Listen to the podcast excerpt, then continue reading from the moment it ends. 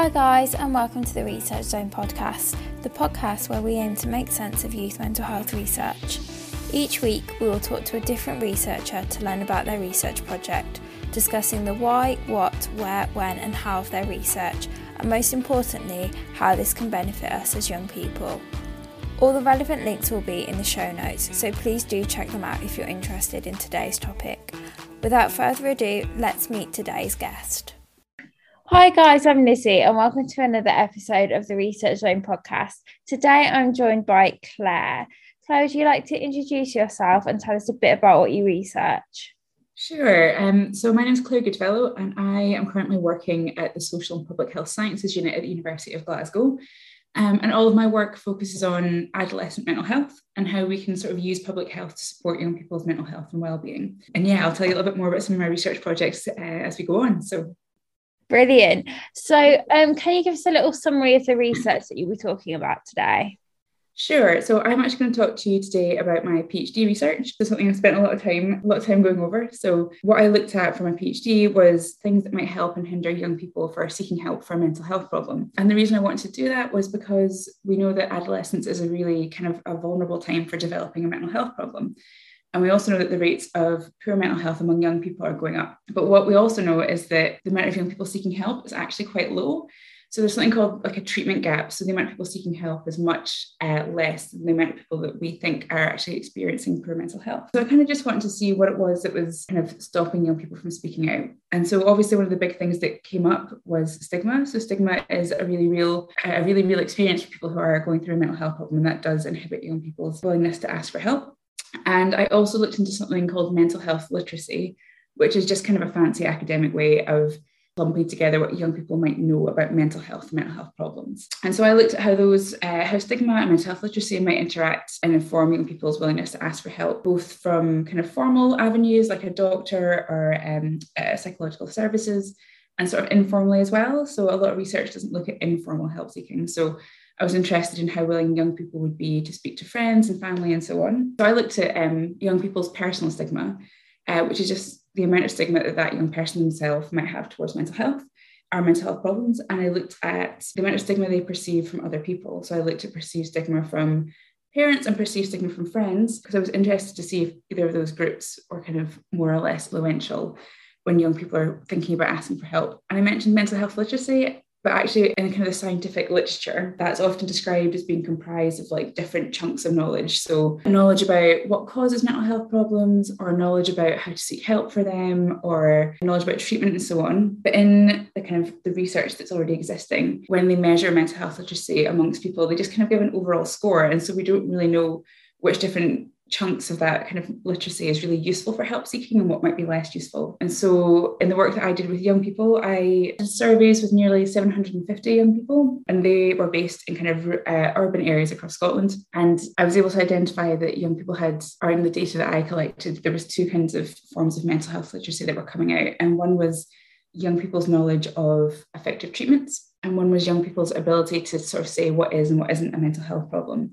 So, whether they knew that schizophrenia was a mental health problem where something like stress or grief might not be. What was actually really interesting was that while a good knowledge of, of knowing what good and effective treatments were, that was associated with an increased willingness to seek help. Actually, the more young people knew about specific mental health diagnoses, the less likely they were to seek help. And I think traditionally it's been thought that, you know, all knowledge is good knowledge and we should be teaching everything about mental health to young people. So we kind of expected that all forms of mental health literacy would be good and they would help young people feel empowered to speak up and ask for help, but it's not the case. And what else was quite interesting in my research was actually young people's own kind of personal stigma beliefs, they don't, they're not that important for help seeking. They don't really influence it that much. But what they think other people think about mental health problems is really important. And if they perceive a lot of stigma from their parents or from their friends, they're much less likely to seek help. And so that does have a few kind of implications for how we teach young people about mental health in schools, but that's maybe something we can chat about um, a little bit later. So yeah, that was probably a long, short introduction to my research, but hopefully that gives a good a good idea of what it was about. So that was a very, very good in-depth summary. So I guess the first question would be obviously with your PhD, you've got free mm-hmm. choice. Mm-hmm. Why did you decide that stigma and mental health literacy would be an important area to research? Yeah, sure. So that's I mean that's probably a few different things. Partly some of the work that I've done before. So before I did my PhD, I was working in the NHS in sort of psychological services. And during my master's degree, I'd also worked with young people. So I'd done research into adolescent mental health. And I think that's an area of research that I was really interested in because I think that young people's mental health is such a public health priority and there's a lot that really needs to be done to ensure that young people are being supported and getting the help that they need. And I just think, you know, it's a really interesting part of research to be involved in because it feels like as a researcher, it's an area of mental health where you can really make an impact by sort of looking at young people and how you can, I don't know, do some do some work with young people and sort of help support their mental health before it worsens into adulthood and so on.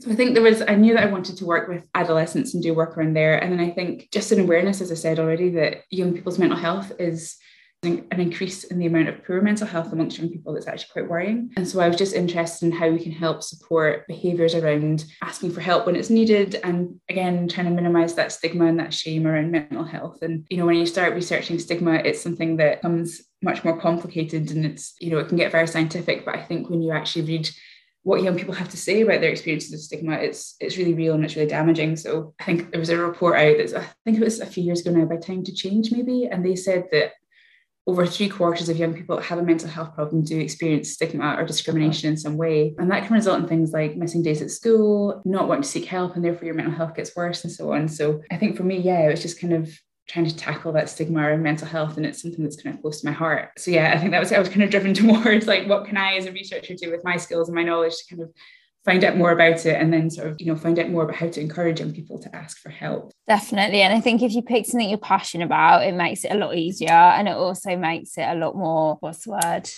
Like you're a lot more driven to do it i guess is yeah. what i'm trying to say. So in terms of like the actual research then how did mm-hmm. you design and conduct it yeah, it's a really good question. So I was looking, I had some really supportive supervisors who kind of walked me through everything because things I didn't know about doing a PhD before you do it is that it's really an apprenticeship and becoming a researcher. So you don't really know how to do research when you go in and you kind of pick it up as you go. So for me, I kind of wanted to ask as many young people as I could about their stigma beliefs and what they knew about mental health problems and so on. And so we thought the best way to do that would be to do um, a survey in schools. And so I had approached I think, you know, hundreds and hundreds of schools in Scotland. So I think they were probably bored of hearing from me at some point. And luckily, I think I had 10 schools in the end whose head teachers were really supportive of mental health and kind of wanted to do some research around mental health. And they allowed me to come into their schools. And I worked with, I gave surveys to young people from the age of 12 up until 17. So I got a nice cross section of different ages, uh, which was really helpful for me when I was design, designing the survey, I just had to pick kind of different ways to measure stigma and different ways to measure help seeking. And so I found different kind of questionnaires that are designed to measure those things. But what was actually quite interesting for me as a stigma researcher was that there's no, there's only one kind of existing tool or questionnaire that measures stigma amongst young people. And it wasn't actually measuring exactly what I wanted to measure. So it was asking young people about their own stigma beliefs and it was asking them about perceived stigma that they kind of believe exists out there, but it was really broad and it was just saying, you know, to what extent do you think most people um, think that people with mental health problems are dangerous and so on? And as I said before, I was really interested in looking at stigma from those specific groups. And so um, I adapted the questionnaire and just asked the same questions, but, you know, to what extent do you believe that your friends think people with mental health problems are this? Or what extent do you think pe- your parents believe that people with mental health problems are this to try and get a hold of how much they thought their friends and their parents had these kind of stigmatizing beliefs. And I think the most fun part of the research for me was actually piloting the questionnaire. So I just wanted to make sure that young people kind of understood all the questions and that it was accessible and just kind of practically like how long it would take me in a classroom to run it. But I also was kind of going into this with an awareness that I was I was not I was not a teenager and I've worked in mental health for a long time. And so I was asking young people about stigma towards mental health problems, but actually, you know, I knew what I thought mental health problems meant, but I didn't know what young people might think that that term meant. So I worked with maybe 15 to 20 young people across the country actually and just asked them to answer the question, what does the phrase mental health problems mean to you? And I got some brilliant responses. So I think I had, you know, someone who was maybe 13 or 14 giving very neuroscientific answers about, you know, I think mental health problems are, you know, dysregulation of the prefrontal cortex. And I was very impressed. And then, you know, there was a wide range of things as well. Like I think it's, you know, when your brain doesn't work properly or a lot of list of kind of different mental health conditions, so depression and anxiety and so on. And then yeah, a few slang terms that weren't super helpful um, in terms of, you know, I couldn't really use them in my research, but it did sort of flag to me that stigma towards mental health was still out there. And so I found that really interesting working with young people and then coming up with this kind of definition of what mental health problems was and then using that through my research. So yeah, a small group of working kind of more in depth with young people and then just going to different schools across Scotland and you know going old school with a, a paper and pen kind of questionnaire and then carrying around you know hundreds and hundreds of pages of notebooks and things so yeah it was just about kind of identifying ways of asking about these things that were designed specifically for young people and if they weren't designed specifically for young people and just adapting it and making sure that it was it was well understood that sounds really good. And I really love that question about asking young people what mental health problems mean to them because mm-hmm. that's not something that I've ever really thought about before. And I'm not sure I'd know how to articulate it very well, but I feel like it's just one of those things that people seem to acquire their own definition of, but no one really kind of talks about it. Yeah, and I think that's you see that a lot. I think maybe in the press or the media, as people say the phrase mental health and what they really mean is mental health problems and things. Yes. Um, yeah, which is a bit of a bugbear of mine. Uh, so yeah, I just thought you know I it would be really important to understand what young people's understanding of it was. And I think you know there's other people that are doing that around stigma. So there's a colleague of mine that's asking young people, you know, what does stigma mean to you? And it's actually not a word that young people use very often. It's kind of something that you know, people like myself, like a researcher or maybe, you know, your GP or something would use, but it's not a phrase that's used a lot amongst young people. So there's more work to be done in kind of, you know, having young people involved and getting an understanding of what it is that they understand by these terms that we as researchers or clinicians kind of use quite often. And so I think it's good that we check in with young people and just make sure that we're all on the same page in terms of these really important ideas. So Definitely. And I think young people tend to kind of come up with their own words for things, but then having like a shared understanding is so important just yeah. so you can like communicate with them. Um, so that was how you did the research, but what did you mm-hmm. find from all these questionnaires that you did? Sure. So, yeah, some of the more kind of straightforward findings was that amongst boys, stigma is much higher than amongst girls, which is kind of what we'd expect and kind of what was already known. And actually, girls had higher mental health literacy than boys. But that's also kind of, you know, if you look at the research that's already out there, we know that girls tend to be more willing to ask for help than boys. I didn't actually find that in my study when I looked at young people. I think boys and girls were no different in terms of their willingness to ask for help. I'm not sure exactly where that was. My best guess is that I asked quite, um, you know, from 12 to 18 year olds. So it was um, sort of a wider age group than is normally looked at in research. So quite often it's, you know, 16, 17, 18.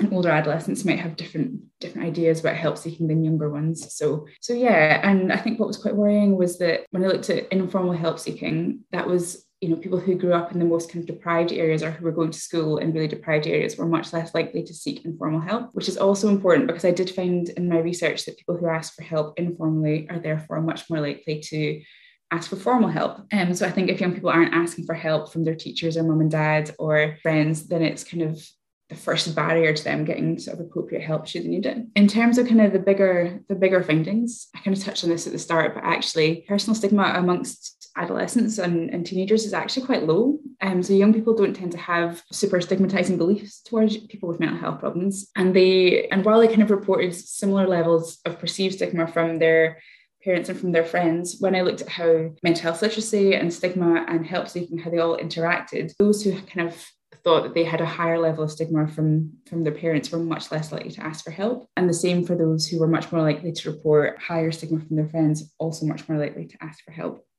And so I think that kind of ties into adolescence being this kind of time where what others think is really important.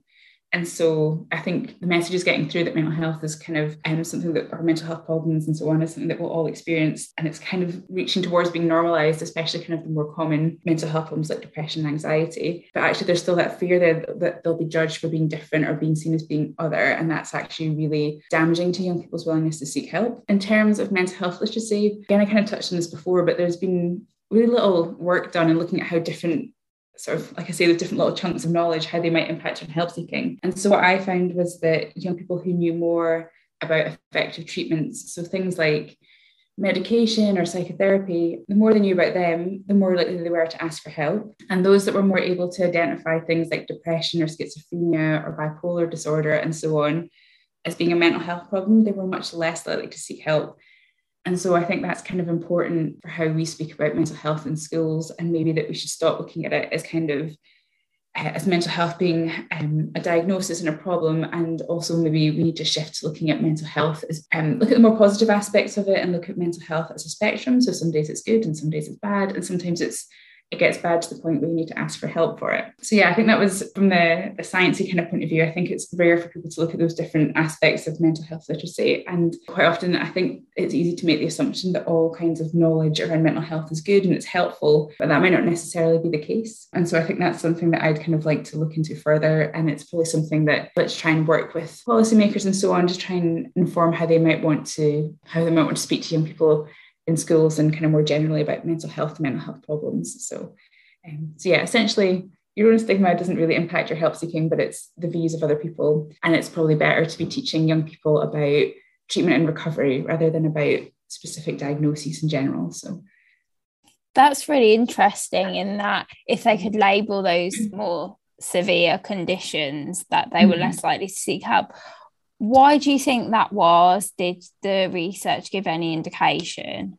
Yeah, so I mean, it would be really interesting actually to follow this up and ask because my suspicion is that the kind of questions out that were in the questionnaire that I was asking were asking around, you know, do you think schizophrenia is a mental health condition? And I think the other ones were bipolar and depression and so on. So some of them were quite severe, you know, what we'd call a severe mental illness rather than a mental health problem. And I think there is, in fact, a lot more stigma around those conditions now. So I think, like I say, I touched on this a little bit earlier, but things like depression anxiety are kind of becoming a little bit more normalized, and there's a little bit less stigma around those. It's still there, but it's less than it was. And so I think things like schizophrenia and so on, there's still a lot of stigma there. And so that stigma is then, and it might also be that those things seem quite scary to young people. And so I think that's why it's also really important then to teach young people about treatment and recovery, because then it's saying that, you know, if you do experience problematic mental health or mental illness, there are ways to treat and manage that. And it's it's not a life sentence and it's something that it can happen and it can be managed. And so, yeah, so I think that kind of knowledge of specific diagnoses might not be the most helpful way because I think it might have this kind of side effect almost of encouraging stigma.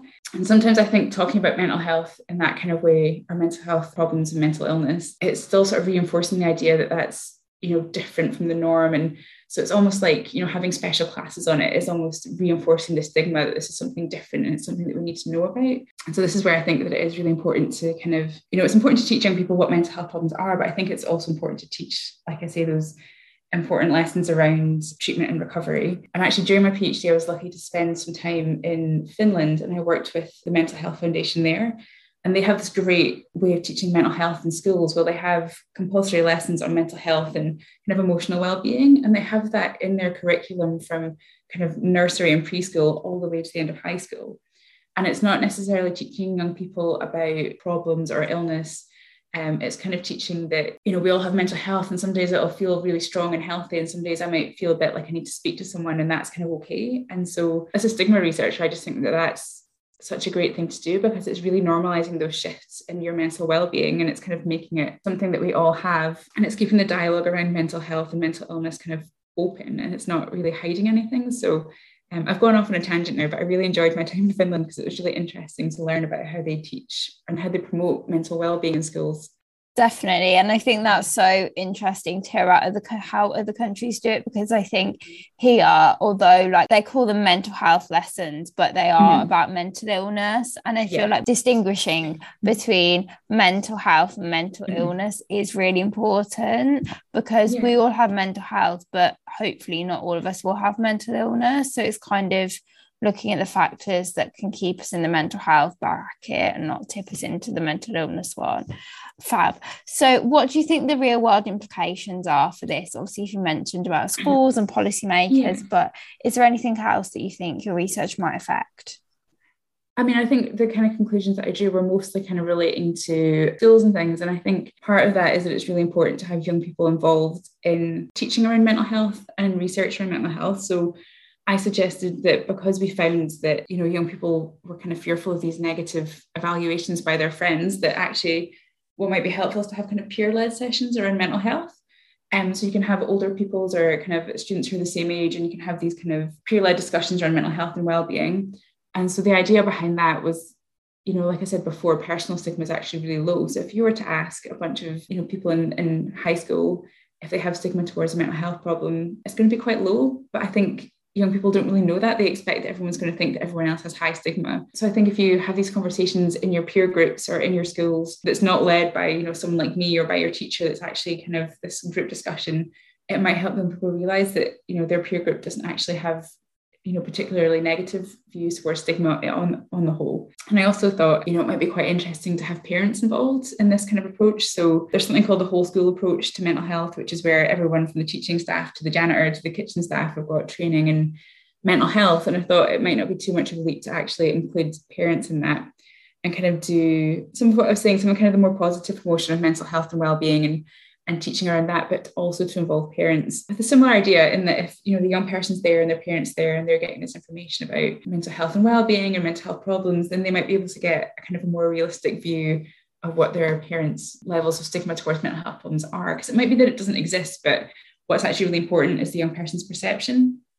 Um, so if the young person is able to see that you know their mom and dad are getting this education towards mental health problems and they're having these conversations together it might be a good way to reduce that kind of stigma. It might be that adolescents and teenagers hate the idea of bringing mom and dad to school. I'm not sure. It's something that i'm going to try and do in the next year is just kind of get young people involved in some of the suggestions that i've made. But yeah and then i think it's a few other things as well. Like i think it's actually really important to be aware of groups of young people who might be much less likely to seek help. And so for my research that would be kind of boys who have much higher stigma young people from ethnically diverse backgrounds who are also much more likely to experience or perceive stigma, and also young people who are from more deprived backgrounds um, who might also be much less likely to seek help. So I think if we're going to go in and sort of uh, try and support young people, it's really important to focus on, on people who fall into those categories or several of those categories and just make sure that they are getting the right information and getting the right support as well. So Definitely. And those sound like such good suggestions. I think you would definitely get a mixed bag of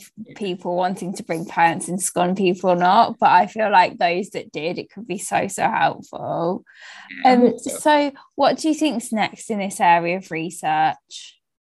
Yeah, it's a really good question, actually. So, I mean, in terms of my own personal research, I this year I'm hoping to do kind of similar work, but with young people who live in rural and remote areas just because stigma is a much bigger factor because i think you know your mental health and your mental well-being and so on is a lot more visible when you live in smaller communities. So i'd like to go and work with young people and do some kind of focus groups maybe and just ask them about kind of what challenges they face around asking for help for mental health problems and you know how willing they would be you know if the only help that was available was kind of in their local community and so on. I think a wee bit more work needs to be done in kind of rural areas but I think in general, actually, stigma research amongst young people, it's we know a lot less about it amongst young people than we do amongst adults, because a lot of the work that's been done historically has been amongst, you know, people who are 25 and over. And we just know that, you know, adolescence is a different time of your life. And so stigma might be quite different for young people because, you know, as I said earlier, those kind of it's really important to fit in as a teenager and it's really important that you meet kind of social expectations and things. So if you have a mental health problem, you're not meeting those expectations, might judge you negatively. But I think what's also important is to look at kind of multiple stigmas. So I know there's some people who are working on kind of developing, you know, a way to measure stigma towards poverty and so on. And so I think that we kind of haven't really looked at people who are, you know, experiencing mental illness, um, live in poverty, and are from kind of an ethnically diverse background, and we don't really know the impact of those multiple stigmas.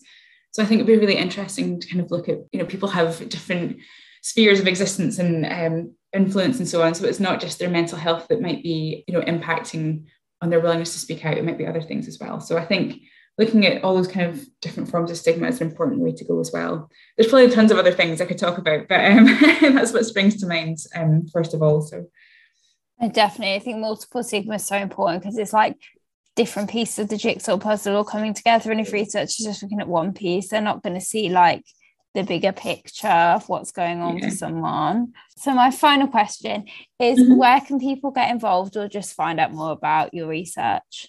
Yeah, sure. So I think the easiest way probably would just be to Google me. So um, if you Google Claire Goodfellow, I'm, I'm at the University of Glasgow. My little profile should pop up.